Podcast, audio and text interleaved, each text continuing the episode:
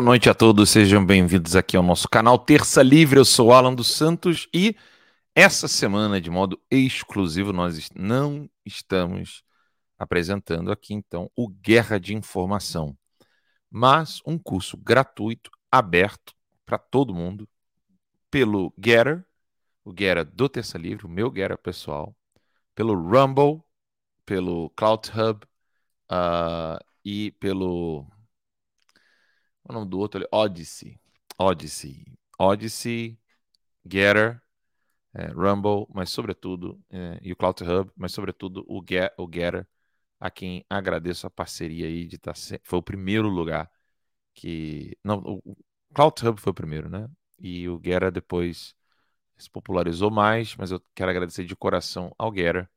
Uh, aqui nos Estados Unidos pra, por me dar essa oportunidade. E a você que não está ao vivo, porque agora são 8 horas e 2 minutos no horário de Brasília, a você que não está ao vivo ouvindo esse programa pelo Spotify, não é, você está sendo abençoado por não me ver, né? não ser obrigado a, a ver o, a, o, meu rosto.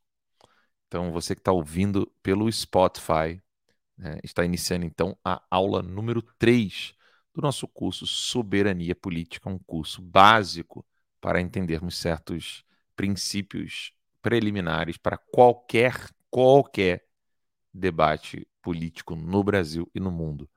Eu sou o Alan dos Santos e vejo vocês logo depois da vinheta. Come together.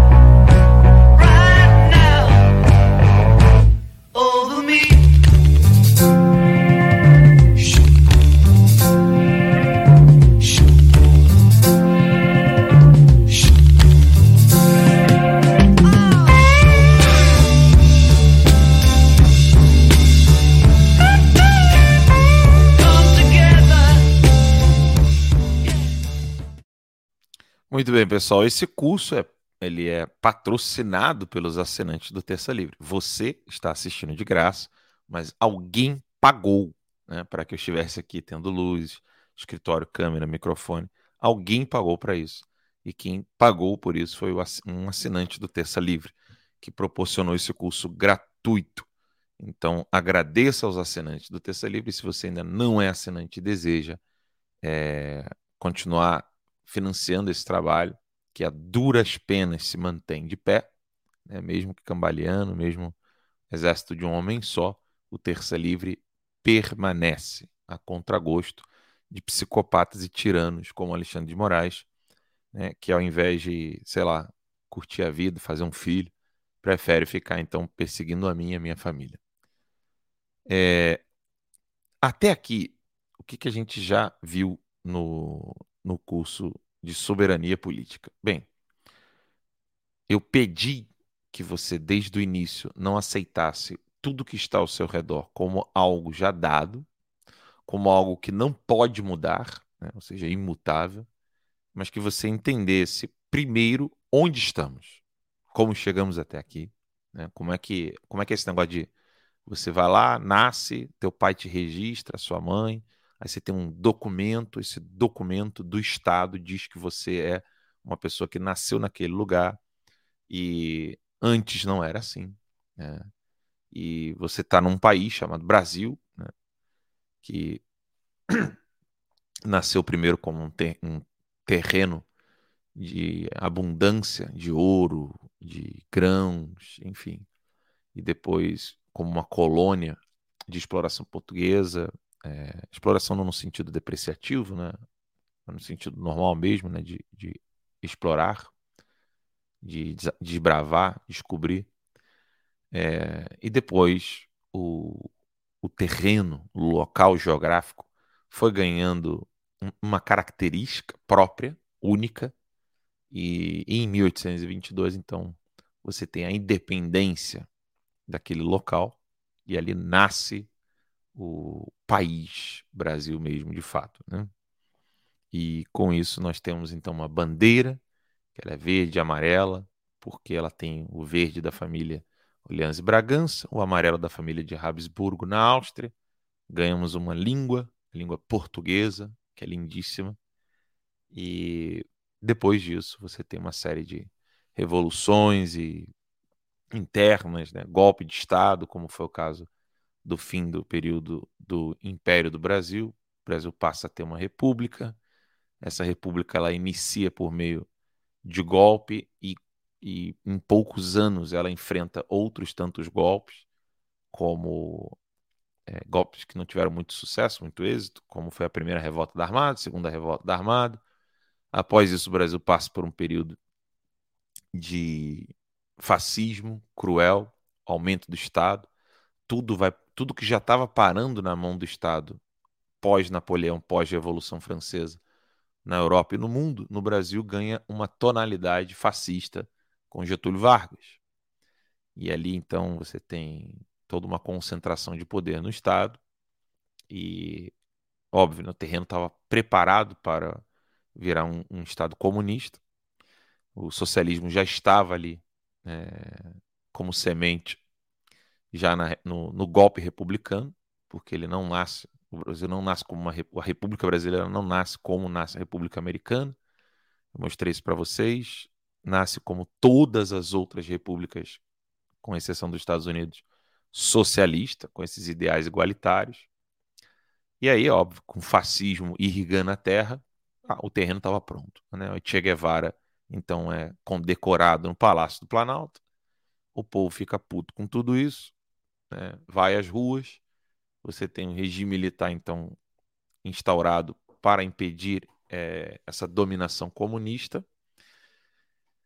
E durante algum tempo o Brasil, então, não tinha um poder comunista no topo do, do, do poder burocrático, mas todo um trabalho de base estava sendo feito e aí você vai ter a tal da redemocratização, que nós já vimos aqui no curso.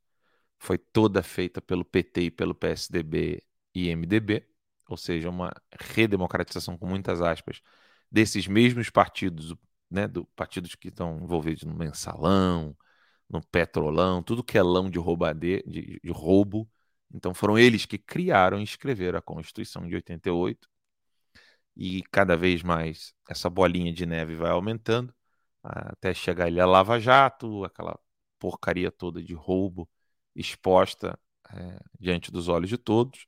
O povo mais uma vez sai às ruas, indignado, é, tenta uma mudança, consegue impeachment de Dilma Rousseff, ainda não está satisfeito com o Temer e elege o presidente Jair Messias Bolsonaro. É a primeira vez desde o nascimento da República Brasileira.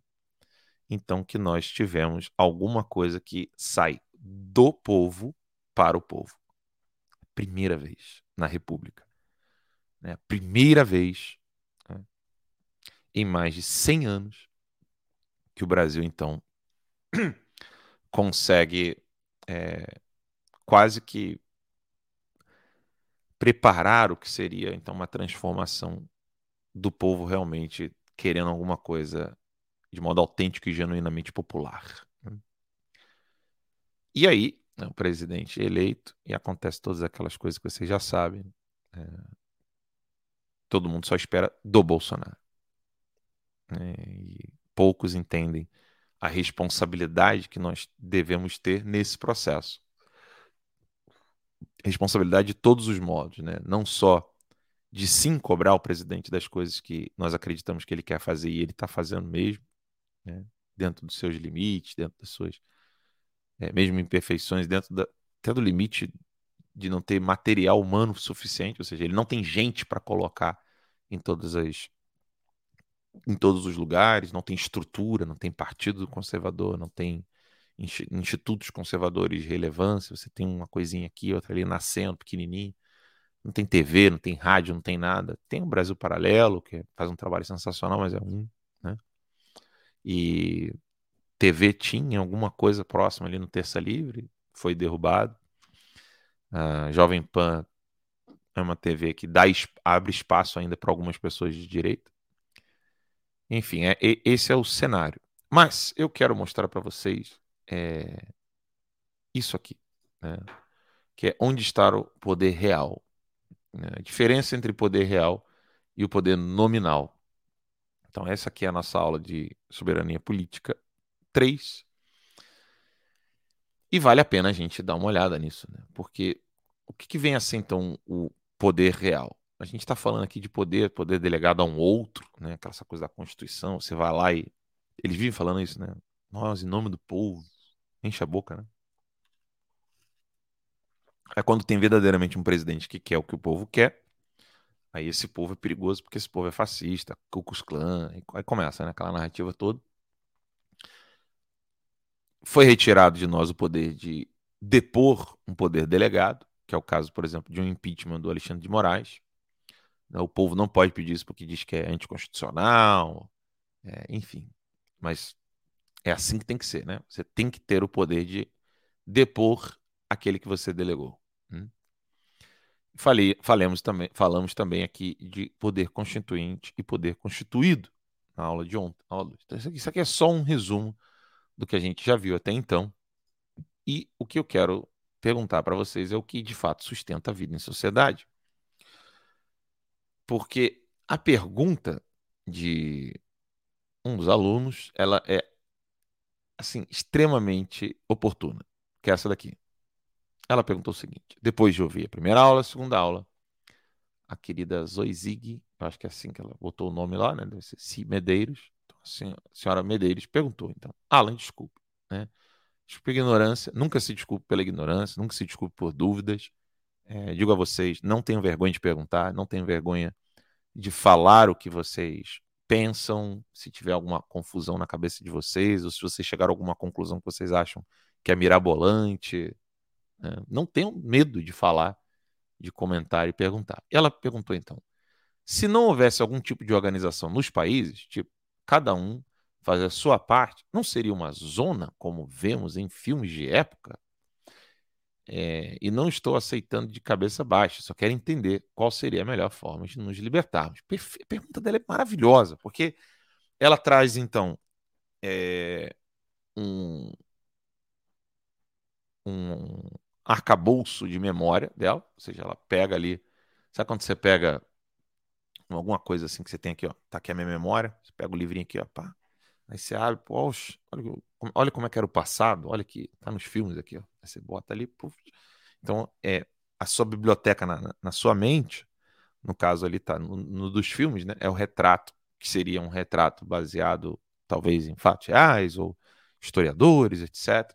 E aí você pensa que isso é uma transmissão de conhecimento de alguma coisa que de fato aconteceu. E ela falou ali, não é para manter a cabeça baixa, não, só quero entender. E é perfeita a tua pergunta, querida é, senhora Medeiros. É maravilhosa a sua pergunta. Então, primeiro ponto, né? É, se era uma zona, então como é que os nossos trisavós, os nossos tetravós, os nossos pentavós, os nossos hexavós, eles tinham uma vida muito mais tranquila e calma do que a nossa, em vários aspectos. Como, por exemplo, o que eu já citei na primeira aula, antepassados meus que tiveram problemas na França foram para a Suíça, os que tiveram problema na Suíça foram para o Brasil, os antepassados da minha esposa, que tiveram problema na Itália, foram para o Brasil. É, os que tiveram problemas, inclusive problemas geográficos, assim, sabe? Aquela coisa de, de vulcão, terremoto, ou então a fome, não só problemas políticos. Os que tiveram problema nos Açores foram para o Brasil. Então, assim, qual era, qual era o problema que eles viviam e que nós hoje invejamos, né? A diferença é essa. Eles podiam ir para qualquer lugar. Eu acho que de todas as liberdades, a de ir e vir né, e a de falar é crucial. Né? Você poder falar, e onde você não pode falar, você caminha para onde você pode falar. Então, hoje não existe isso. Então, hoje, se ah, acontecer alguma coisa ruim no Chile, o chileno tem que arrumar um jeito de escapar ilegalmente do país e ir para um outro país ou legalmente, como foi o meu caso. Você sai legalmente do país pela porta de entrada, mostra o passaporte, tchau pessoal, tô indo, vou ali para um lugar mais seguro para continuar falando com o meu povo, que foi o meu caso. Se o país para o qual você está indo não te aceitar, porque ali também é outro feudo, aí você volta a ser propriedade daquele outro país. Antigamente não era assim. Acontece que hoje é, pensa-se muito que existe liberdade, mais de liberdade do que em outros tempos, porque a gente tem micro-ondas, tem carro, tem máquina de lavar roupa, né? máquina de lavar louça. em alguns lugares, né? No Brasil nem todo mundo tem máquina de lavar louça. Então, assim, você tem uma, uma escravidão 2.0 com algum, algum desenvolvimento tecnológico, né? Isso não, isso não é liberdade, né? É, tem gente em Cuba que tem celular, né? mas não pode postar, né? não pode acessar certas coisas. Como no Brasil, em algum, alguns sites, alguns é, alguns endereços estão proibidos de ser, de ser acessados. Tercalivre.com, por exemplo, é um deles, se eu não me engano. Tercalivre.com.br ainda não, mas uma hora vai ser. Então, sim. É, que tipo de liberdade é essa que o Estado determina qual é o site que você pode ou não ver? Né? E quem tem mais liberdade? Você ou o narcotraficante? O narcotraficante viaja para onde quiser, consegue liberdade na Suprema Corte, né, como é o caso do André do Rap, consegue ficar milionário e você trabalhando, ralando, uh, igual um, um cavalo para poder pagar uma conta, pagar uma luz, pagar uma água, viver. Né? Você está trabalhando para viver. E o traficante consegue tudo. Tem um preço? Tem um preço, mas não é essa a minha pergunta. Minha pergunta não é se vale a pena ou se não vale. Minha pergunta é quem tem mais liberdade. Né? O traficante vai lá e consegue as coisas na Suprema Corte, consegue nos tribunais menores, né? no primeiro grau, segundo, no, é, primeira instância, segunda instância. É uma pergunta a se fazer. Será que somos realmente livres? Mas eu entendi a sua pergunta. Você quer entender melhor para poder avançar. Só que tem um, um, um ponto aqui que eu vou deixar não para você aprender comigo, mas com Daniel Bertorelli.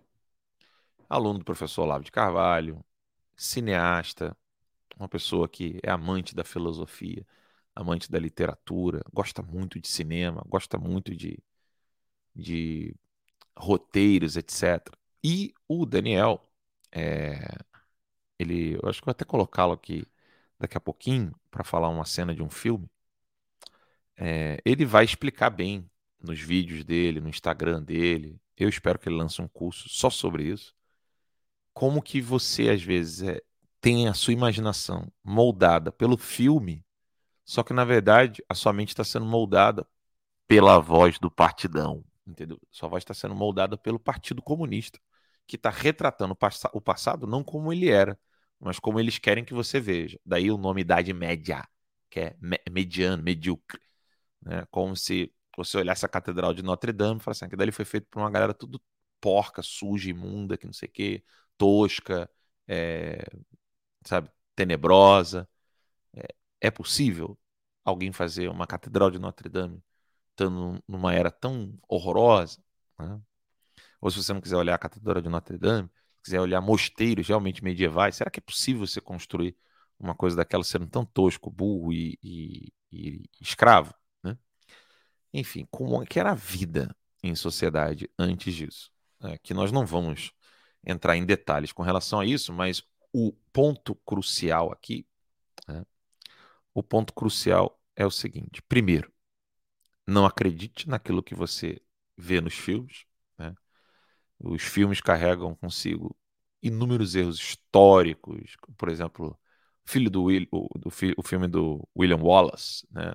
aquele que ele grita liberdade, que a dublagem é horrorosa, sinto muito, mas o inglês está muito mais bonito no original, que ele grita freedom, e aí ele morre, cortam a cabeça dele, que é o Coração Valente. Eles, por exemplo, retratam os, os personagens com a, aquele kilt escocês. Ele não tinha sido inventado, ele não, não tinha sido usado pelos escoceses. Né? E tá lá no filme e tantas outras coisas, né? É, que falam de períodos anteriores à Revolução Francesa.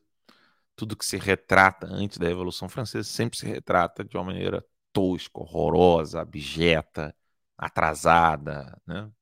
E a gente vê muito diferente, né? Para vocês terem uma ideia, antes da Revolução Francesa não tinha uma grande mudança na vida de uma pessoa que morasse no interior do Rio de Janeiro, no interior do Rio Grande do Sul, no interior de Minas, no interior dos Açores. Né? O Açores todo é o interior, né? Aquela ilhazinha maravilhosa lá de Portugal, de onde vieram meus ancestrais. Mas assim, antes da Revolução Francesa, não tinha muita diferença daquelas pessoas né? Até quase bem dizer a época de nosso Senhor Jesus Cristo, ou antes. Não tinha muita diferença. Não tinha. A vida era aquela vida de agricultura. Né? Muda um pouco o aspecto do comércio, né? É, o aspecto religioso, né? Nosso Senhor Jesus Cristo, o Verbo se fez carne, habitou entre nós, etc. Muda alguns aspectos, mas a vida, o cotidiano não muda muito. É na Revolução Francesa que a coisa muda.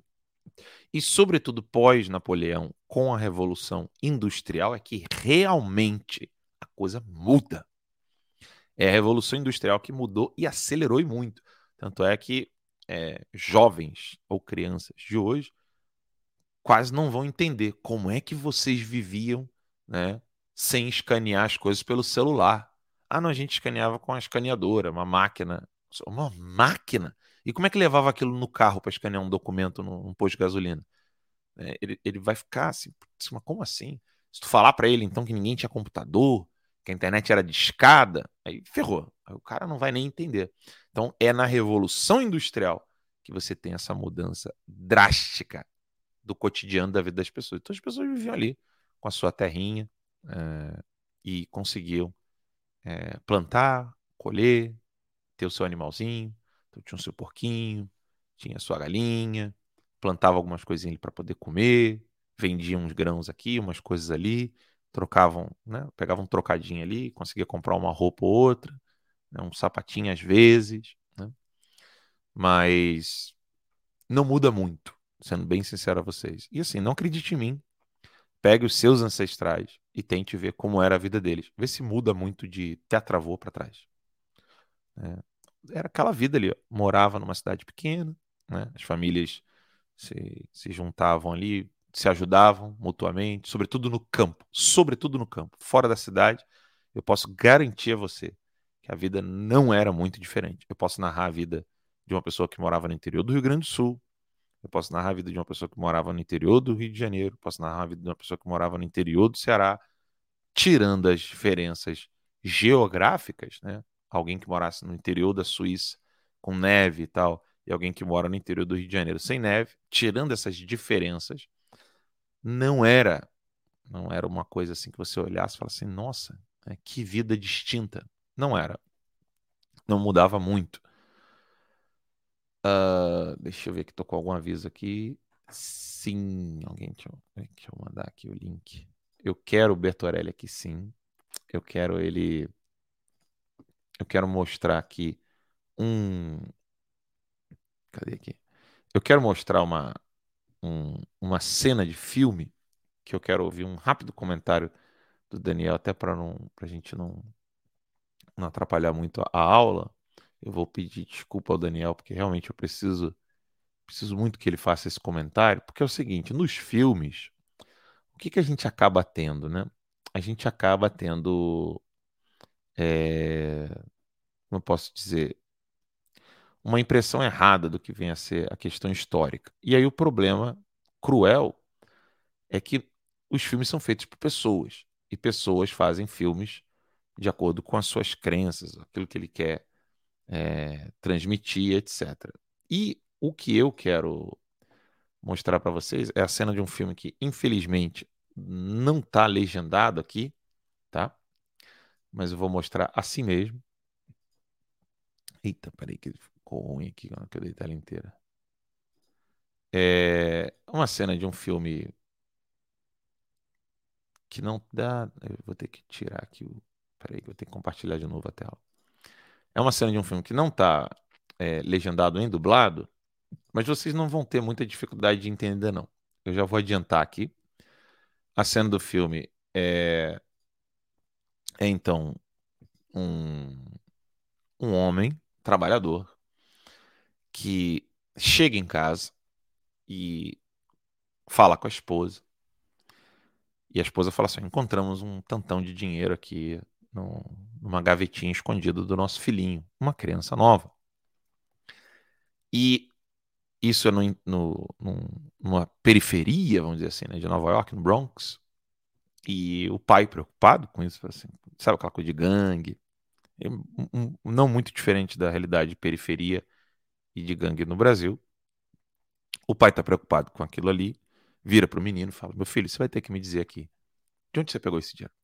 Onde você arrumou esse dinheiro? Ah, não, fiz algumas coisas aí. Coisas? Que coisas? Aí disse, não, tô trabalhando com fulano. Aí ele, aí a mãe fica preocupada e o pai fala, filho, pelo amor de Deus, não. Vamos lá agora devolver esse dinheiro. E aí ele vai lá, vai tirar satisfação com o cara do da máfia italiana.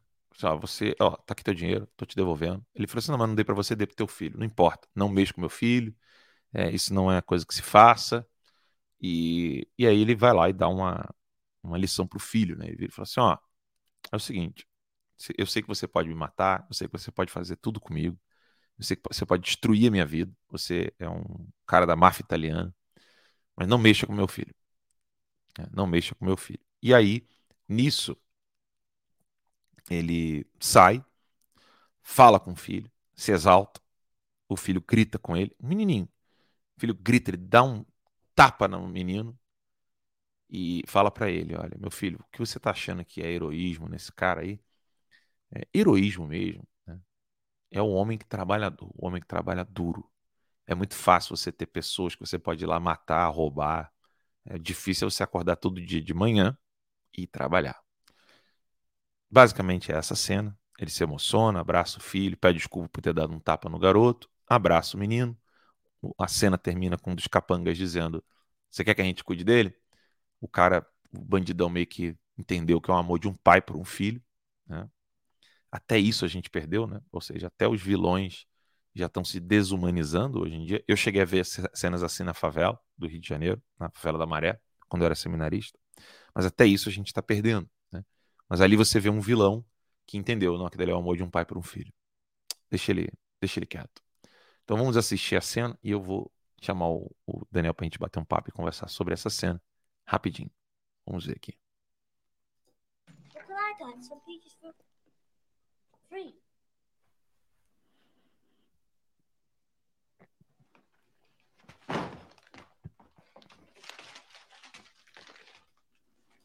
What's this? What's what, Dad? Where'd you get this? Your mother found this behind your drawer.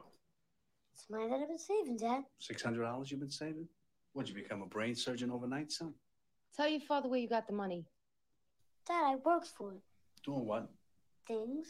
Things? What do you mean things? What things? All things, no things. Hey, don't lie to me. Just tell me the truth and I won't get upset. Promise? Your father. If I didn't mean it. I worked the crap games and the class gave me tips. Crap games. What crap games? What crap games? What tips? What crap games? I told you I wasn't gonna get upset, Dad. I lied. Now tell me everything. I told you I worked for Sony and they gave me tips. I knew it.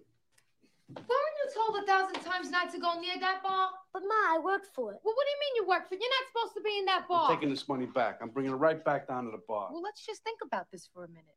What do you mean think about? What are you talking about? Well, I mean, we could use the money. It's not here to do something bad. We could use it. Eu não queria atrapalhar o, o, o vídeo, mas essa cena também eu esqueci de, esse detalhe eu também esqueci de falar. A mãe fala assim: "Não, para que devolver? A gente pode usar". Esse é o coração de uma mãe que pobre, né, que ama o seu filho, ama o seu marido e de alguma maneira o filho recebeu esse dinheiro, o filho já aprendeu a lição, ele não, não é para ele pegar mais.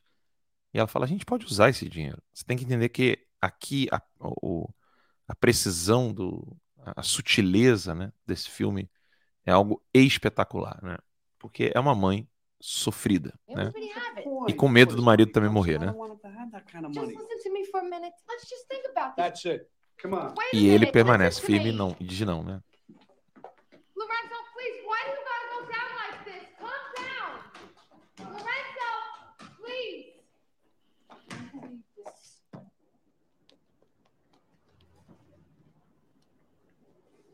Lorenzo,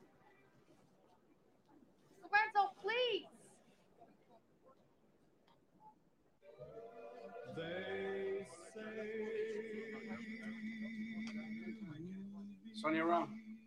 Yeah, I think he's in the back.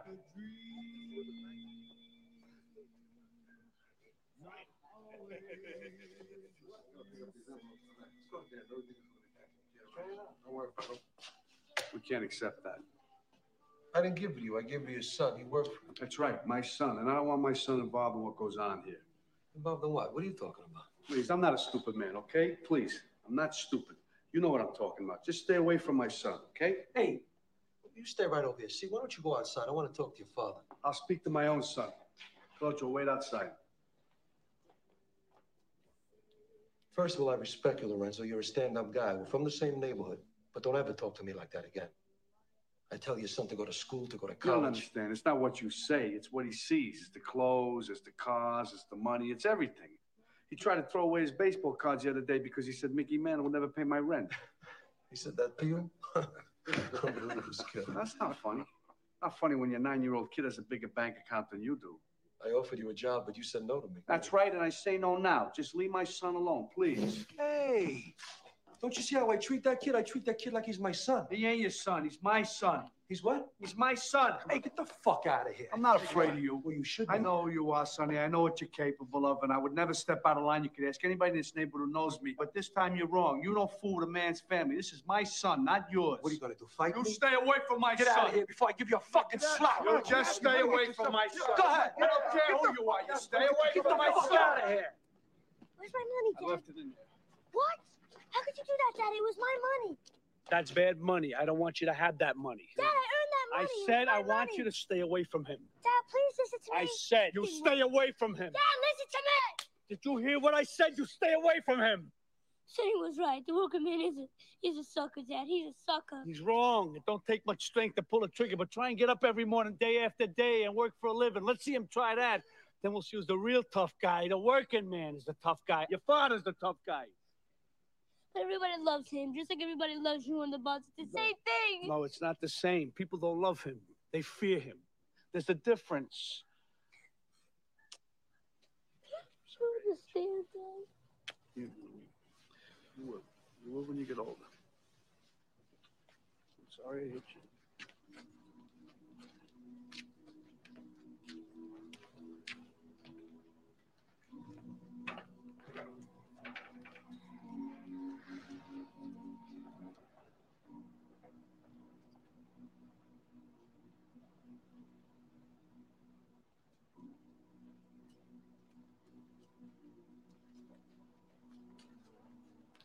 Him alone.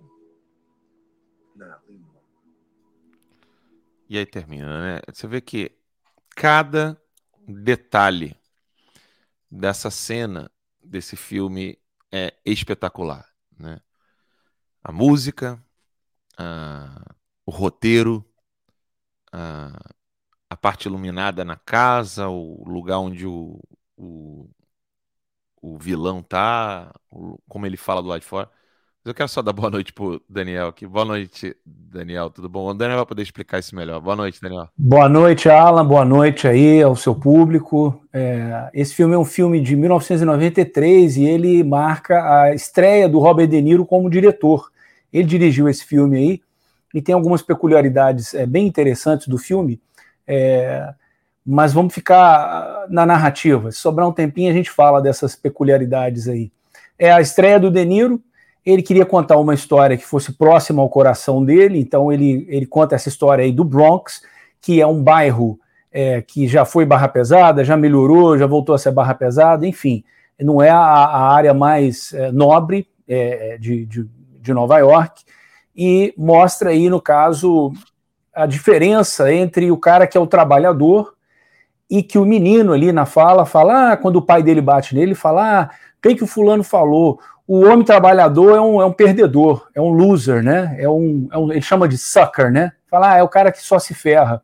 E aí o Robert De Niro fala, não, não, não precisa de muito músculo para puxar um gatilho, isso é fácil. Difícil é se levantar todo dia e ir trabalhar para alimentar a sua família.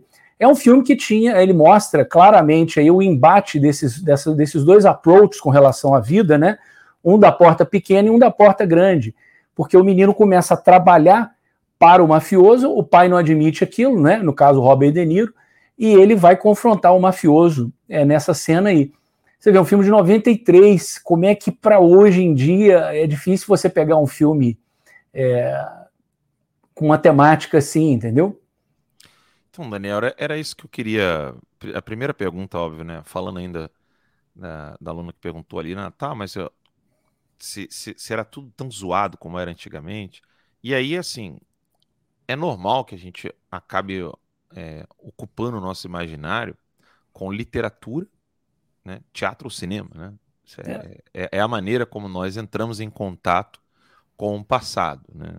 E historiador também precisa fazer esse exercício imaginativo, criativo, até para poder imaginar como seria o passado. Infelizmente, é, retratar o passado ou retratar uma história tem sido uma, uma ferramenta revolucionária muito grande. E a pergunta que eu te faço é, é quem nasceu primeiro, ovo a galinha, né? Não é. temos é. mais filmes assim porque não temos mais homens que possam contar a história assim? Ou é, não temos mais filme assim porque de fato as coisas não eram assim? Ou, ou isso é, é apenas uma narrativa é, para tocar o coração das pessoas, etc. Não, isso é um problema multidisciplinar. Por quê? Você falou do ovo e da galinha aí, né? Quem que veio primeiro? É, o problema é que assim existe uma dominação muito grande por parte, de, vamos dizer, do outro lado, é, que é o, o, lado do marxismo cultural, que quer impor uma agenda e tal.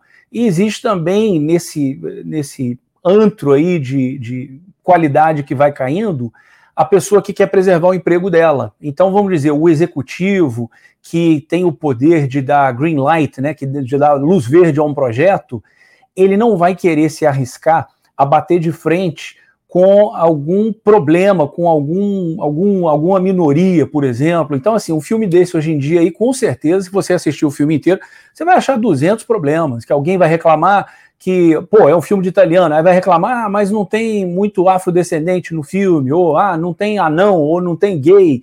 Mas você vê, às vezes não cabe dentro daquela história ali. E eu não estou sendo nem específico com relação a isso, não. Estou sendo, na realidade, bem é, generalista, explicando que as pessoas hoje em dia têm medo de fazer apostas como essa. Nesse caso aí, você vê um filme em 93. O De Niro hoje não faria de novo esse filme. Eu duvido que ele conseguiria fazer esse filme, entendeu? A estreia dele na direção e tal. A agenda nem ia deixar ele fazer um filme assim. Não, não ia, não ia. Tem, tem muito valor, tem muita coisa boa. Você vê como é que o cara preserva a família dele. Aí você vê naquela primeira cena da mulher, né? Tem o lado feminino e tem o lado masculino. Se a gente for dar aí vários passos para trás, né? O feminino quer cuidar. Então, assim, o dinheiro bateu na mão da mãe ali. Não é que ela é maluca, ela é irresponsável e fala, ah, me dá esse dinheiro aqui, vamos torrar. Não, ela está pensando no lar mesmo. Mas o lado masculino ali, ele fala: olha, isso aí pode implicar eh, num, num, problema muito maior lá na frente, vai complicar a nossa, a nossa existência aqui, porque o cara vai vender a alma para o diabo, no caso aí, vender a alma para o mafioso, que ele já havia recusado antes. Então, assim, você tem uma série de problemas é, em filmes hoje em dia, e a gente fica, às vezes, nessa espuma da praia, que é a espuma da lacração, mas o buraco é muito mais embaixo. A coisa está lá no fundo do mar já, e isso vem sendo assim é, dominado por um dos lados há muito tempo. Quem se opõe a isso hoje em dia, ainda mais numa área que é, é a área artística, né? As pessoas tendem a ser mais liberais e, e mais permissivas. Eu, eu trabalho com cinema, então assim, eu, eu tenho muito amigo é, gay, eu tenho muita amiga lésbica, é, eu tenho é, amigo preto, azul, amarelo, a vida inteira fiz, fiz esporte. Então, assim, é, você que é uma pessoa normal, e a maioria das pessoas é assim, quem aí não tem um amigo né, que, é, que é gay? ou que é negro, e se você é negro, você, claro que você vai ter algum amigo branco, algum amigo chinês, japonês, enfim. É, só que a narrativa que eles impõem hoje em dia impedem de você contar uma história baseada na vida real. E aí fica difícil, né? Porque o que, que vai preencher, o que você estava falando, o que, que vai preencher o imaginário das pessoas e fazer você ligar as peças, né? Se você não tiver imaginação, você tá, tá lascado. Mas até como, até como criação, né? Até como uma ferramenta criativa, né? Você não vai encontrar hoje homens que saibam contar uma história de valor e de virtude como essa daí, né? De... Olha, eu vou, eu vou até, até tem, até tem, mas não encontra espaço, não encontra uma voz, entendeu? Então, assim, tem que cavar na unha esse espaço. E isso cansa muito, nadar contra a maré o tempo inteiro cansa demais. Então, o que as pessoas precisam compreender é o seguinte: é que a maioria das pessoas que assistisse esse filme aí, eu não sei o título dele em português, em inglês é A Bronx Tale. É, eu ia perguntar isso agora, o pessoal está perguntando aqui no chat qual é o nome do filme. A Bronx Tale, a tradução literal é Uma História no Bronx. É um filme de 1993. Se colocar no Google, ó, filme de, de estreia de Robert De Niro como diretor, vocês vão achar esse filme. Assistam esse filme, vocês vão ver ali o, a diferença para a maioria dos filmes hoje em dia que tenta implementar ou uma narrativa ou uma subversão de alguma história uh, é, que já existe. Eu vou dar um exemplo bobo aqui. Imaginem pegar esse filme hoje e falar: vamos fazer um remake daquele filme lá do Robert De Niro. Com certeza esse mafioso aí seria de alguma minoria. No caso, ele é até uma minoria italiano, mas ele está por cima. Por quê? Ele é o vilão, ele tem grana, ele se veste bem. O Robert De Niro fala isso com o cara lá. Ele fala, ah, não, mas é só um dinheirinho, não sei o quê. Ele fala, cara, o problema não é você dar o dinheiro só para ele. O problema são os carros, é a roupa. E que problema é esse? Exatamente o da, o, o da favela, das comunidades aí, que vem o traficante como, pô, esse cara tem todas as mulheres. Esse cara tem aqui dinheiro, tem tênis. Hã? Tem ouro no, no, pescoço. Tem ouro, tem o tênis de marca, o cara tem tudo. Então a molecada, mesmo que ela não receba ali uma grana ou que se venda ali, ah, vou trabalhar aqui pro tráfico. No fim das contas, como é que o pai e a mãe vai segurar aquilo? Como que um pai que sai para trabalhar de manhã e a mãe também, e o menino fica largado lá, como é que ele vai combater o menino? O pai vai chegar em casa suado, cansado, com a barba por fazer, entendeu? Sujo às vezes, dependendo da profissão. E o outro cara lá não, fica o dia inteiro sentado, fazendo churrasco, as meninas tudo bonita em volta dele, ele cheio de ouro, tênis de marca, todo mundo com medo do cara. E aí a gente volta na cena do filme, né? Você lembra aí que, que ele fala do, do amor e do medo? Você, você, eu perdi o seu. Eu ah, eu perdi o... Isso. Você é, lembra que ele fala do amor e do medo pro menino? Sim, que ele fala assim: ah, pois é, as pessoas também o amam Deixa eu botar essa parte aqui só para. É muito legal, isso é muito emblemático. Aqui, que ele bota... Esse é um, é um roteiro muito burilado. O que, que, é um roteiro burilado? É um roteiro que foi muito bem trabalhado, ele tem muito ah, subtexto. Ele tem muito subtexto. Ele fala além é, das palavras. Essa parte que ele fala, mas por isso que as pessoas, as pessoas também o amam, assim como as pessoas também te amam, né? Quando ele fala aqui, o pessoal. Isso. De motorista. Isso. ele fala, ah, mas. Tá sem o áudio. Se quiser, eu boto o áudio dele. Pode colocar, se você puder.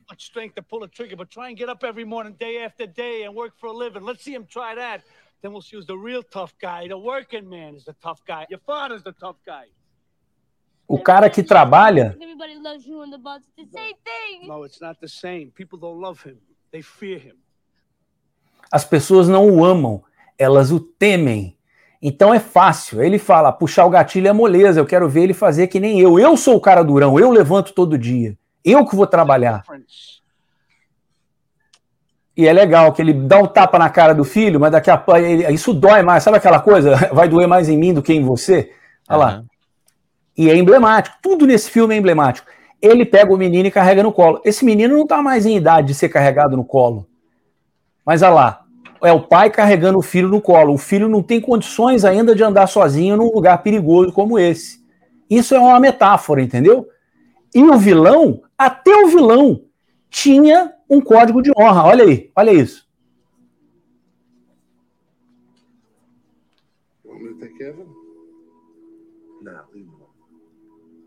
Quer que eu cuide dele, ou seja, quer que eu dou uma surra nele, quer que eu vá matá-lo? E aí o cara fala: não, deixa ele. Tipo, ele sabe que o pai tá certo. Ele sabe que o, ele, como mafioso, ele, ele não está fazendo uma coisa que, que vai ter um bom fim naquilo ali, né? E aí, se você lembrar da coisa nossa, aí a gente entra de como que era Nova York, sei lá, dos anos 70, início dos anos 80, antes do Rudolph Giuliani entrar ali com a teoria das janelas quebradas, enfim, isso é uma outra história. Mas ele sabe, a Cosa Nostra foi toda desfeita ali em Nova York. Pegaram e enquadraram todo mundo, né? Então o fim não é um fim feliz, não tem um final feliz para quem é o bandido, ou pelo menos não tinha nem na ficção e nem na realidade. A coisa hoje parece estar meio diferente, né? É, e eu me lembro, Daniel, do professor Olavo falando para nós e para mim foi difícil até entender isso no assim no aceitar que o Olavo tá falando a verdade é mole, né? Agora entender de fato que aquilo ali você entender como ele entendeu quando ele falava assim que os filmes de ficção eles precisam ficção científica, né? É. Ele, falava, ele falava que não não não ajudavam o imaginário porque eles os filmes de ficção científica eles não retratam a realidade. Ué, E, é, e uma cena como essa fala mais do que todas as cenas do Star Wars, todas as cenas de qualquer filme de ficção científica. Embora a analogia possa funcionar aqui a colar, né, nesses filmes de, É. de- de ficção científica, mas o Olavo falava que a ficção que tem que ocupar o imaginário é essa daí, né? é a que você consegue criar uma correlação com a, a, a vida real, né? Essa ficção aí, ela, vamos dizer, ela se, ela se fixa como uma ideia na sua cabeça com muito mais profundidade. Quando você vai contar um filme de fantasia, é muito importante, pode, pode reparar, toda história, até para criancinha, a gente fala assim, ah, era uma vez num reino distante. Por que num reino distante? Você tem que tirar, você tem que descolar aquilo ali da realidade para a criança começar a comprar aquela ideia ali, entendeu? Veja como começa todo Star Wars, há muito tempo, numa galáxia muito distante, né? Começa as letrinhas subindo assim. Isso é para quê? É para descolar as pessoas da realidade, e aí a gente entra naquele assunto do suspension of disbelief, né?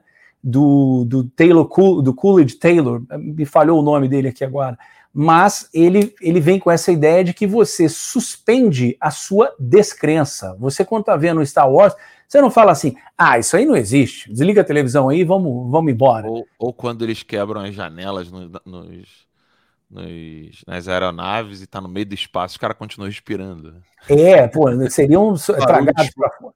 Barulho Exato. explosão no espaço. Exato, explosão no espaço, pô, explosão no espaço não existe. É. Enfim, é, mas o problema do filme de ficção científica, que o Olavo batia nessa tecla, é exatamente esse descolamento da realidade, e ele não prejudica o seu. Ele não prejudica a sua cognição no sentido. eu- outro dia eu comentei isso, no sentido de 2 mais 2 é igual a 4. Porque você não vai aceitar uma coisa falando. é, perdão, de 2 mais 2 é igual a 5, né?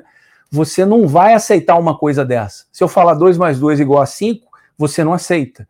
Porque você, o seu intelecto não permite aquilo. Então você entende que 2 mais 2 é igual a 4. O problema do filme de ficção científica é ele entortar a sua medição. É você olhar para 2 mais 2, mas você não está enxergando 2 mais 2. Você está enxergando ali 3 mais 3 igual Tira a Tira senso, de, tira senso de proporção. total. Total. As Esse é o pessoas- problema. As pessoas É. podem, podem acreditar que existe um Darth Vader de fato no mundo afora, Exato. fazendo ritual maligno. é, Porque assim, é- é a verossim- o problema da verossimilhança é isso, né? É. Ela, ela traz características que podem ser iguais, mas não é. Né? Diferente desse filme aí, né? Que a gente acabou É só você perceber. As histórias que têm mais apelo, você vê, existem histórias que têm um apelo profundo até hoje. Você monta um filme com história de, de a Odisseia, por exemplo, a Ilíada, né? Filmes até hoje que são feitos de Troia ou do, do Odisseu, no caso, no nosso mundo ocidental, ele é conhecido como Ulisses, né? Você conta a história dele tentando voltar para Ítaca. Aquilo ali é uma coisa que até hoje seria possível. Talvez não num navio à vela, talvez num, num, num barco mais moderno, e tempestades existem até hoje, traições existem até hoje, esses elementos humanos e arquetípicos e muito é, é, primais, né, muito do ser está tá mu- gravado no nosso DNA, na nossa né, é, personalidade humana, isso existe. Agora, quando a coisa desvirtua muito, você descola. Esse filme que você colocou, esse trechinho do uh, Bronx Tale, é, ele é muito humano, né? Isso é um filme que poderia ser adaptado, por exemplo, para uma comunidade pobre que tem lá um traficante. Ele não é um mafioso italiano, ele é o traficante ali, dono do morro, entendeu? Ah, ele pode, ele pode, esse, esse filme ele pode estar na favela da Maré, Morro Agudo, Madureira, Exato. os lugares Exato. todos onde eu morei, poderia estar em qualquer outro idioma, qualquer outra realidade. o ser humano vai estar sempre enfrentando esse problema. Exatamente. Daniel, obrigado. Eu não vou ficar ocupando teu tempo. Galera, Nada, quem, é prazer. Quem quiser mais detalhes aí de filmes, etc., o Instagram é? Arroba Bertorelli, com LLI no final. Bertorelli. Maravilha. E o YouTube também, né? O YouTube é canal do Bertorelli. Valeu, brigadão, meu irmão. E Eu o que Daniel, agradeço. Um e o abraço. e o, e o Bertorelli, o Bertorelli, ele não é da, da turma do, do mafioso, ele é da turma do Lorenzo. Lorenzo, Tatália, Corleone. Ele vai, ele vai cuidar do filho ali, né? Não, tô falando do personagem mesmo, né? É, tô ligado. Beleza, gente. Boa noite. Obrigado aí pela participação, Alan. Boa noite para todo mundo. Beleza, Daniel. Vamos continuar então aqui. É, essa é a importância de você ter um, um, um filme. Eu não queria é, adentrar muito nesse tema, porque essa praia é do Daniel, né? Então, se vocês quiserem, é, eu, eu quero até que ele dê aulas assim, só sobre isso. Ele está fazendo várias lives lá no Instagram dele, vocês podem acompanhar. Mas é- essa é a importância de você ocupar seu imaginário com coisas reais. E não ocupar o seu imaginário com a narração de que alguém está contando alguma coisa que você, você percebe que não é muito verdadeiro. Como, por exemplo, ah, não, se todo mundo tiver arma, então vai virar o quê? Vai virar o Velho Oeste. Mas qual o Velho Oeste? O, quando você pega todos os registros, dados de óbitos, de, de homicídio, né? Homicídio, assassinato, crime, etc. O, o crime rate, né? O, como é que fala? É, o índice de criminalidade, mesmo de modo. Eu estou fazendo análise proporcional, tá? Tanto de pessoa morando num lugar e o, e o, e o crime X. E aqui eu vou pegar o tanto de pessoa morando e o, e o, e o crime Y. Não estou fazendo desproporcional, não. Tô falando de proporcionalidade. É, aquela coisa que eles falam de um a cada 100 habitantes, etc. Morria-se muito, muito, muito, muito menos no tal do Velho Oeste do que na Barra da Tijuca, no Leblon, em Copacabana. né? Então é, é muito triste isso, porque é, é difícil você tirar do teu imaginário aquilo que foi colocado lá sem você, sem você questionar.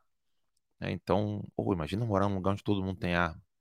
É, eu tenho uma 9mm lá no, no, no porta-luva do, do carro. Ando tranquilamente com a minha 9mm. né? então tá lá a 9mm. né?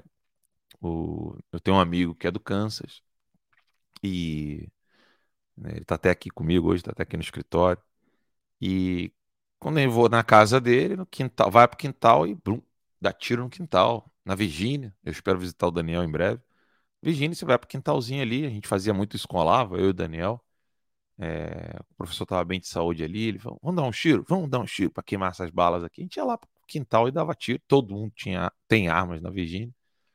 né? E você vai comparar o, o, o índice de criminalidade de um lugar para o outro, tipo a Califórnia, que tem mais restrição, Illinois, onde tem mais restrição.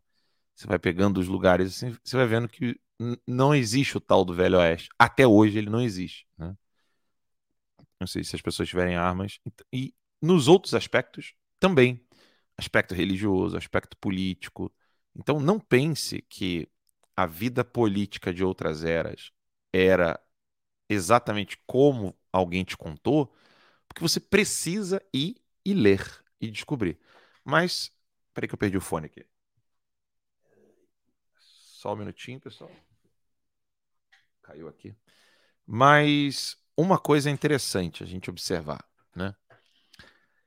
A pergunta da sobre o, o que, que a gente pode fazer, etc., tem a ver com aquele tema que eu, que eu coloquei aqui para vocês, que é o que sustenta a vida em sociedade. E nesse filme eu, foi indicação do Daniel. é, eu estava conversando com ele um outro assunto, ele me deu esse.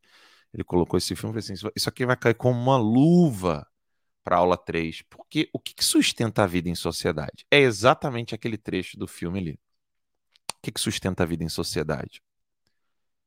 Uma quantidade expressiva de pessoas que não querem tirar vantagem do outro. É liter... Eu sei que sou chavão, eu sou, sou um clichê, né? Mas o que sustenta uma sociedade não é uma quantidade enorme de mafiosos, como está ali, mas uma quanti... e nem de, de mafiosos mu- mudando a cabeça de criancinhas. né? mas de pessoas como o personagem Lorenzo ali do filme, que em uma situação difícil, morando num lugar difícil, com a esposa, o filhinho, tendo uma vida difícil, não aceita dinheiro fácil. E, e assim, essa coisa da, da confiança, da virtude, é a base da sociedade e a maneira como você educa as crianças. Isso aqui é o que sustenta a vida em sociedade. Então não tem como você imaginar, e aqui voltamos à pergunta da. Deixa eu botar aqui a pergunta dela na tela. Voltamos à pergunta da querida Medeiros aqui. É, quando ela fala assim, olha, a organização, se não tiver nenhum tipo de organização, ou não tiver algum tipo de organização, é, como é que fica? É, um, uma quantidade de pessoas é, virtuosas vivendo num lugar, a organização ela vai acontecer até naturalmente, hierarquicamente, vai ter tudo. Né? A hierarquia do pai ali cuidando do filho, falando para o bandido não se meter com o filho dele, né? a esposa é, submetendo-se à autoridade do marido, é, uma submissão verdadeira e real, não aquela submissão de escravo, aquela relação de senhor e escravo, mas uma relação de rainha e rei, né? Então você vê ali a mulher como uma rainha, é, dando a opinião dela, falando, o, o Lorenzo, o personagem ali, como um rei, né? Falando ali para o filho, falando para a esposa, não, mas isso aqui não é, não é, não é, isso aqui é inadmissível, ele é meu príncipe, ele é meu filho, ele é meu reino, ele é tudo que eu tenho, então eu tenho que cuidar dele. Uma quantidade de pessoas assim é o que faz uma sociedade ser de fato verdadeira e forte e poderosa. Nenhum país de primeiro mundo é um país de primeiro mundo porque só tem dinheiro. A China tem dinheiro pra caramba. O Brasil tem dinheiro pra caramba. Por que, que então tem tanta corrupção no Brasil? Por que, que tem tanta destruição e escravidão na China? É, não pense você que o Brasil tem menos dinheiro que os Estados Unidos. Não. É, Produz-se, às vezes, até menos dinheiro no Brasil por uma série de sufocos que o próprio Estado coloca no pescoço do trabalhador brasileiro mas dá ao brasileiro a liberdade dele poder tomar as decisões tal como aqui existe. Ou seja, cada estado toma a sua decisão se vai mudar o, turismo, se vai mudar a maneira como fazer filmes. O Daniel que fala bem disso, né? Tô até repetindo o Daniel aqui. Eu tô fazendo um copyright aqui, espero com autorização, né? Mas o Daniel fala desses exemplos de como que alguns estados aqui eles disputam entre eles quem é que vai aparecer num, num, num patrocínio de um filme para aumentar o turismo naquele lugar. Quando você está dirigindo aqui nos Estados Unidos, você, você vem da Virgínia para a Flórida, você passa pela Geórgia. Quando você chega na Geórgia, né, o primeiro bem-vindo à Geórgia, tem um, aquele, aquele quiosquezinho de, de turismo, tem lá uma estátua do Forrest Gump sentado na cadeirinha. Estado da Geórgia né, ganha dinheiro com o turismo é, do filme do Forrest Gump e por aí vai. Enfim, e aí eu coloquei esses pontos aqui, né? A seiva da vida social. Seiva é aquilo que dá vida a uma plantinha, né? Aquilo que tá hum, o, o âmago de uma planta, ela, o sangue dela é a sua seiva. Aí a base da vida em comum. Eu coloquei aqui para vocês entenderem melhor. É a família ou o indivíduo? Isso é importante. É, muitas pessoas pensam que um, uma nação é forte porque o indivíduo é forte. Não. Uma nação é forte porque a família é forte. E uma, uma nação ela é um conjunto de famílias, não um conjunto de indivíduos. Hum? Isso é fundamental. Não existe, nunca existiu uma sociedade que não entendesse a família como a instituição mais poderosa e sagrada ali. Nem, nem mesmo os países de, é, destruídos porque eles vão tentar adaptar essa coisa da família. Então, o partidão vai virar a nova família, né? o, ou então o, burocrata monopolista ele vai cuidar da família dele. De alguma maneira, a família vai ser a base da sociedade. Agora, óbvio, não é a minha família ao invés da sua. Né? A minha família é cuidar, a tua não quero que se cuide. Não é assim. Então, um conjunto é, assim fraternal entre as famílias. Isso é um país, isso é uma nação. E salgo de novo o fone aqui, peraí. Eu preciso me ouvir aqui. E aí, é, esse esse conjunto de famílias esse conjunto de, de valores e princípios, é o que de fato constrói uma sociedade. Então não tem como você olhar para o passado de um povo que, de alguma maneira, respeitava mais a família do que hoje e você imaginar que aquilo era o caos. Existe uma impossibilidade aqui. Não tem como. Se uma nação, um país, um povo, uma sociedade é um conjunto de famílias, e se as famílias têm valores e princípios, é impossível você ter naquele lugar a mesma degeneração, a mesma degradação que nós temos hoje. É impossível, não tem como. Ela vai ter defeitos, vai ter seus limites, mas não como hoje, onde você joga filho pro, pela, pela janela do, do prédio. Eu estou falando alguma coisa, eu estou inventando que pessoas jogam crianças pela janela? Né? Que jovenzinhos estão se suicidando a números elevadíssimos? É, a inserção do consumo de drogas, maconha, cocaína, crack, é, isso tudo está diminuindo, gente. O número de homens temente a Deus que entende que, sei lá, que o sábado, domingo, segundo, não importa, mas existe um dia consagrado a Deus e que ele tem respeito a Deus, que ele teme é, uma autoridade que não está aqui nesse mundo, mas tem uma autoridade que vai julgá-lo depois e por isso ele faz de tudo para amar sua família e prover tudo do bom e do melhor para aquela família. Isso está aumentando ou está diminuindo? É impossível você ter um aumento no passado, ou seja, um número maior de famílias eh, estabilizadas no passado e eles terem problemas piores do que o nosso e nós nos achávamos mais livres do que eles. Isso, isso não cabe, gente. Isso é, o, isso é o quadrado redondo. Não cabe, não encaixa. Não encaixa. Então, esse é o ponto crucial. A, a sociedade ela não é um conjunto de indivíduos livres, ela é um conjunto de famílias livres. Esse é o primeiro ponto. O segundo eu coloquei ali. Família, uma invenção estatal, né? Vocês já assistiram a aula 1 e 2, sabe que a família não é uma invenção de Napoleão, não é uma invenção da Revolução Francesa. Ou seja, é, família é aquela que está no papel, aquela que está ali no, no cartório, né? no documento burocrático? Não. Então, dito isso, você já sabe que a família não é uma invenção do, do Estado. Né? Eu botei ali só alguns conceitos, não está nem hierarquizado ali em grau de importância, né? mas só para vocês entenderem a questão da virtude, da hierarquia, da autoridade e da confiança mútua. Isso aqui, gente, é, eu poderia colocar uma lista enorme ali, é, ou sintetizar em dois ou três, mas eu quero só que você. Isso aqui é um curso básico, é, onde você precisa entender né, que sem essas, esses elementos não tem sociedade. Você não pode chamar de sociedade um, um aglomeramento de pessoas. Tem que ter algum desses elementos. Né? Ah, mas e a torcida organizada? Tem hierarquia. Tem confiança mútua. Se não tem, acabou, já não é mais torcida organizada. Tipo de, de time de futebol, num estádio. A, a, o homem em sociedade, ele tem que ter esses elementos. Você não vai encontrar um lugar onde pessoas vivem em comum e não existe isso aí. Autoridade, confiança mútua. Por exemplo, quando você dirige o seu carro, você está ali dirigindo confiando que o carro que está na direção contrária não vai ultrapassar aquela linha ali no chão, aquela faixa imaginária, porque não tem um muro ali, e ele não vai jogar o carro para te matar. Se você parar para pensar nisso, ficar meio doido, cara, e agora? Será que eu. O Alan falou que eu não penso quando eu estou dirigindo que, eu, que eu estou confiando no outro. Então agora, e agora? Vou questionar essa confiança? Você vai ficar meio doido, meio paranoico. A vida humana é assim. Quando eu compro um.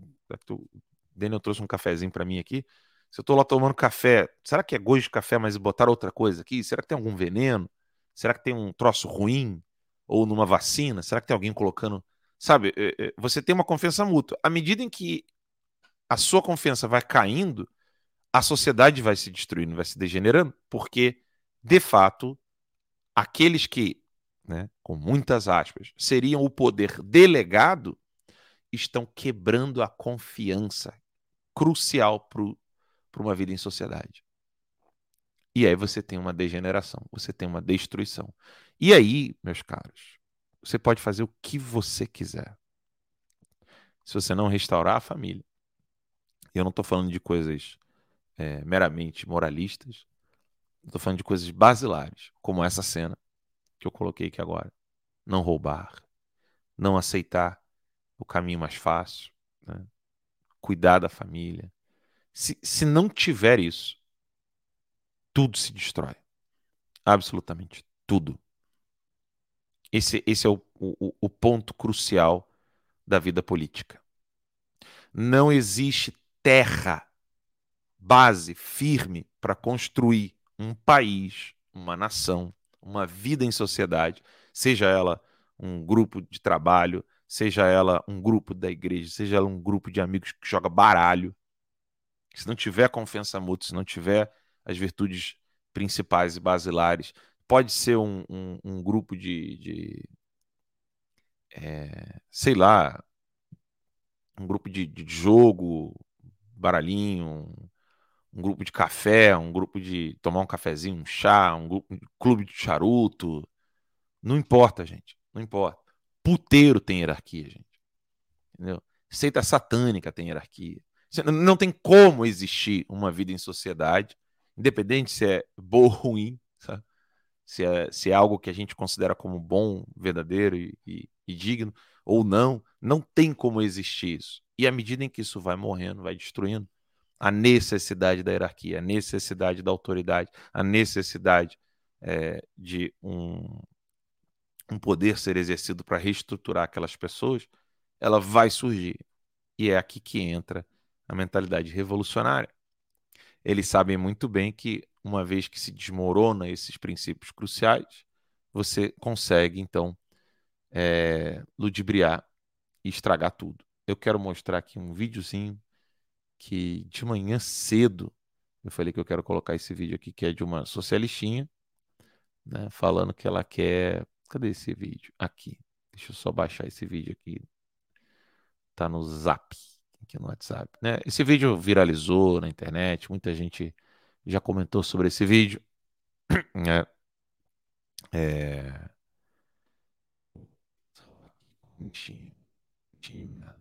Eu vi nesse nome. Então vou botar aqui o vídeo da comunistinha de bosta. Né? Ela falando que ela quer é, destruir a vida dos cristãos na base.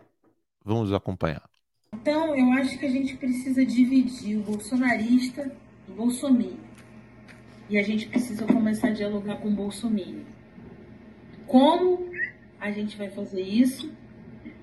Acho que a gente precisa conversar coletivamente. No mestrado, eu cheguei a falar uma vez que a gente tinha que se filtrar nas igrejas. E outro dia encontrei uma amiga minha que era da igreja na época que eu fui, porque eu fui cristã há 30 anos. Eu já fui até para Jerusalém, se vocês querem saber. O dia que eu contar o que é essa viagem a Jerusalém, o dia que, o dia que botar, me botarem na televisão para eu contar, eu acabo com o cristianismo no Brasil. E eu falei, amiga, vamos voltar para a igreja, porque hoje eu sou candomblessista. Não, não tem um terreiro que eu frequento, essas coisas, porque eu não sou religiosa. Mas eu amo os orixás. Agora que a gente tem que voltar para a igreja, ou ir para, a gente tem. Aí ela, amiga, que ideia louca. Como é que a gente vai fazer isso? Eu falei assim, a gente vai fazer. Aí ela falou assim, mas eles não vão querer escutar. Eu falei, quem disse que a gente vai falar para eles? A gente vai para a escolinha dominical. O que mais a igreja quer, sabe o quê? é pegar uma irmãzinha, um irmão para botar para tomar conta das crianças. Existem lá, enquanto eles estão no culto, uma sala de aula cheia de crianças. Aí tu vai pegar a Bíblia mesmo, a Bíblia. Você vai começar a falar de Jesus. Jesus era esse aqui, ó. Ele amava os pobres. Jesus disse aqui, ó, que o rico não entraria no reino dos céus. E a gente vai começar a falar de Jesus. Mas ele vai chegar em casa e vai falar, pai, a professora, aonde está escrito? Ele vai falar aqui, pai, está escrito aqui, Jesus falou. Mas para isso tem que ter estratégia. Nenhum dos revolucionários que a gente teve nesse Brasil fez nada sem estratégia.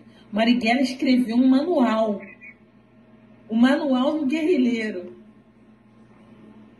A gente está lendo? Bem, não me espantei em nada isso aí, né? Só me espanta porque tem alguém com cérebro na esquerda, né? O que é um, um perigo, né? Eu, eu, fico mais agradecido quando tem igual o Jean Willis, etc. Não se espante com isso não, tá? A esquerda sempre fez isso. É... E o que essa menina tá dizendo que vai fazer, na verdade tem um monte de gente fazendo na frente dela, né? Ela não inventou a roda. E eles sabem disso. Eles sabem que se você, então, controla a educação de um povo, é, você vai fazer. Se você não tiver um Lorenzo, né, aquele personagem do filme que nós colocamos aqui, né, do, sobre o Bronx, se você não tiver um pai cuidando do filho ali, é, você só vai ter, então, revolucionário. E aí, assim, é, é que essa menina, tadinha, ela tá achando que inventou a roda, né? É, existe o livro Goodbye Good Man, onde um esquerdista confessa que tem toda uma estratégia da KGB para colocar homossexual dentro dos seminários.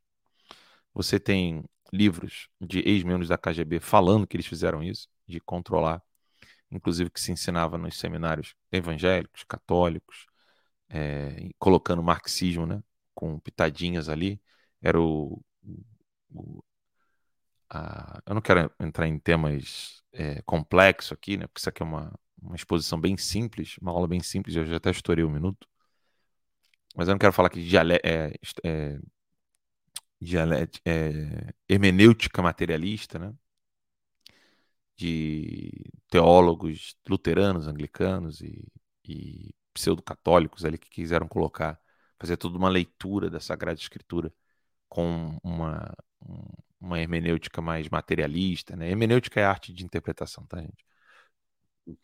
E, enfim, ela não está inventando a roda, né? Ela está atrasada. É, é que ela descobriu agora o que a esquerda sempre fez, né? Mas ela está falando exatamente o que eu comento aqui há anos no Terça Livre. Né? Há quase uma década no Terça Livre eu comento sobre isso. Em novembro vai comentar oito anos que eu estou falando isso. Né? O professor Olavo falou por décadas. Eu, só, eu não comecei nem a minha primeira década de aviso, né? então o professor Olavo falou por décadas, décadas. Hum. Antes de, de existir qualquer pessoa falando o que, que a esquerda de fato estava fazendo, estava ali o professor Olavo explicando em detalhes. Hum. Então, é necessário entender isso. Você tem, então, esse fator ah, da confiança mútua e da virtude da hierarquia que de fato faz a sociedade. É... Eu amanhã quero falar um pouco sobre a estrutura do Brasil em si. Então amanhã a gente já vai caminhar para a nossa aula número 4 e aí a gente vai entender um pouco como se deu a construção dessa coisa de estatais partidos políticos. Aí vai ser um tema mais bem brasileirão mesmo. A gente não vai falar de coisas genéricas, mas é importante que vocês entendam isso. Sem esse fundamento, não tem como. E para responder de uma vez por todas o finalzinho da pergunta da senhora Medeiros, né? Como que a gente vai fazer para mudar isso? Bem, o curso não é para dar uma resposta sobre que tipo de mundo melhor nós podemos construir, porque eu não sei. É, é, é só uma honestidade. Né? Eu não sei que mundo melhor se é possível construir um mundo melhor e se é, uma vez possível, qual seria ele, eu não tenho ideia. O que eu aprendi com o professor Olavo de Carvalho é o seguinte, né, respondendo a senhora Medeiros e a todos que estão nos assistindo. Essa resposta não será dada por uma pessoa. Essa resposta será dada pelas pessoas, né, as famílias e, e, os, e as pessoas todas que vivem naquele lugar. Não existe uma resposta que vai ser dada para ser aplicado em qualquer lugar. Né? Aplicou nos Estados Unidos, então pode aplicar aqui, pode aplicar no Afeganistão, pode aplicar. Não existe uma resposta universal para isso, né? não, em, não em detalhes, né? talvez nos princípios e valores, mas não de modo específico. É... Essa resposta não pode ser dada por alguém que estudou minimamente é... quais foram os erros que já foram cometidos no passado ou seja, não, eu não posso inventar que eu sei como foi o passado e dizer quais são os erros que nós temos, devemos evitar. Esse curso não é para isso. É, é mais para dar um, um, um norte para as questões políticas, vocês saírem da espuminha, né? Tá ali ideologia de gênero, blá blá blá, mas vocês entenderem como que alguém está como vereador, como deputado, falando em ideologia de gênero. O que, que faz aquela pessoa estar ali? Né? Eu quero que vocês entendam muito mais do que a espuminha, mais do que ficar só reclamando, dizendo, ah, eles estão lacrando, ah, estão ah, perdendo em like, ha, ha, ha. Eles vão lá e aprovam. Né? Enquanto a gente está rindo que eles perdem visibilidade, eles conseguem invadir casa das pessoas, conseguem pegar telefone das pessoas, conseguem botar arma na cabeça, como foi na casa no caso da minha esposa, consegue pedir extradição, prisão de pessoas inocentes, enquanto isso, o maior ladrão do país está é candidato a presidente da República. Então eu acho que não é tempo da gente ficar rindo da, da perda de likes da esquerda, né? perda de visualização da esquerda. Hum. Enquanto eles são presos, são soltos pela Suprema Corte, a Suprema Corte quer prender os nossos sem crime. Então não tem motivos para rir de, de pouca visibilidade, não. Né?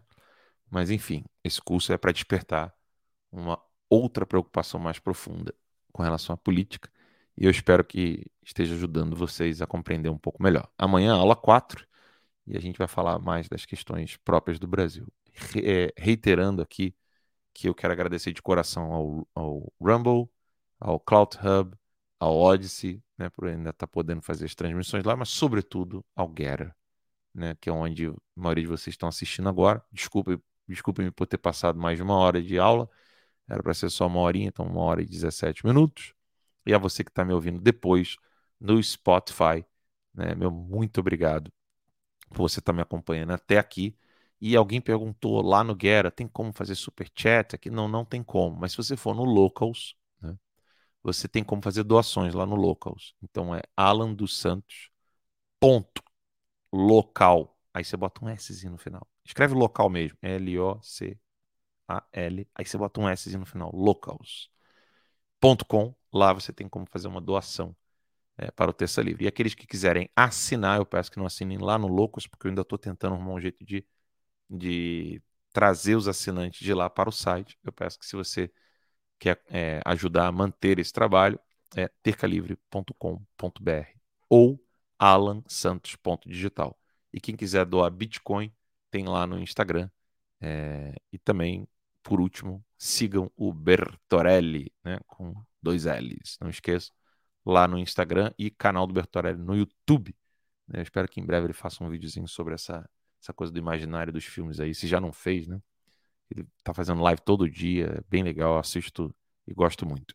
Um beijo em todos vocês, fiquem com Deus e até amanhã.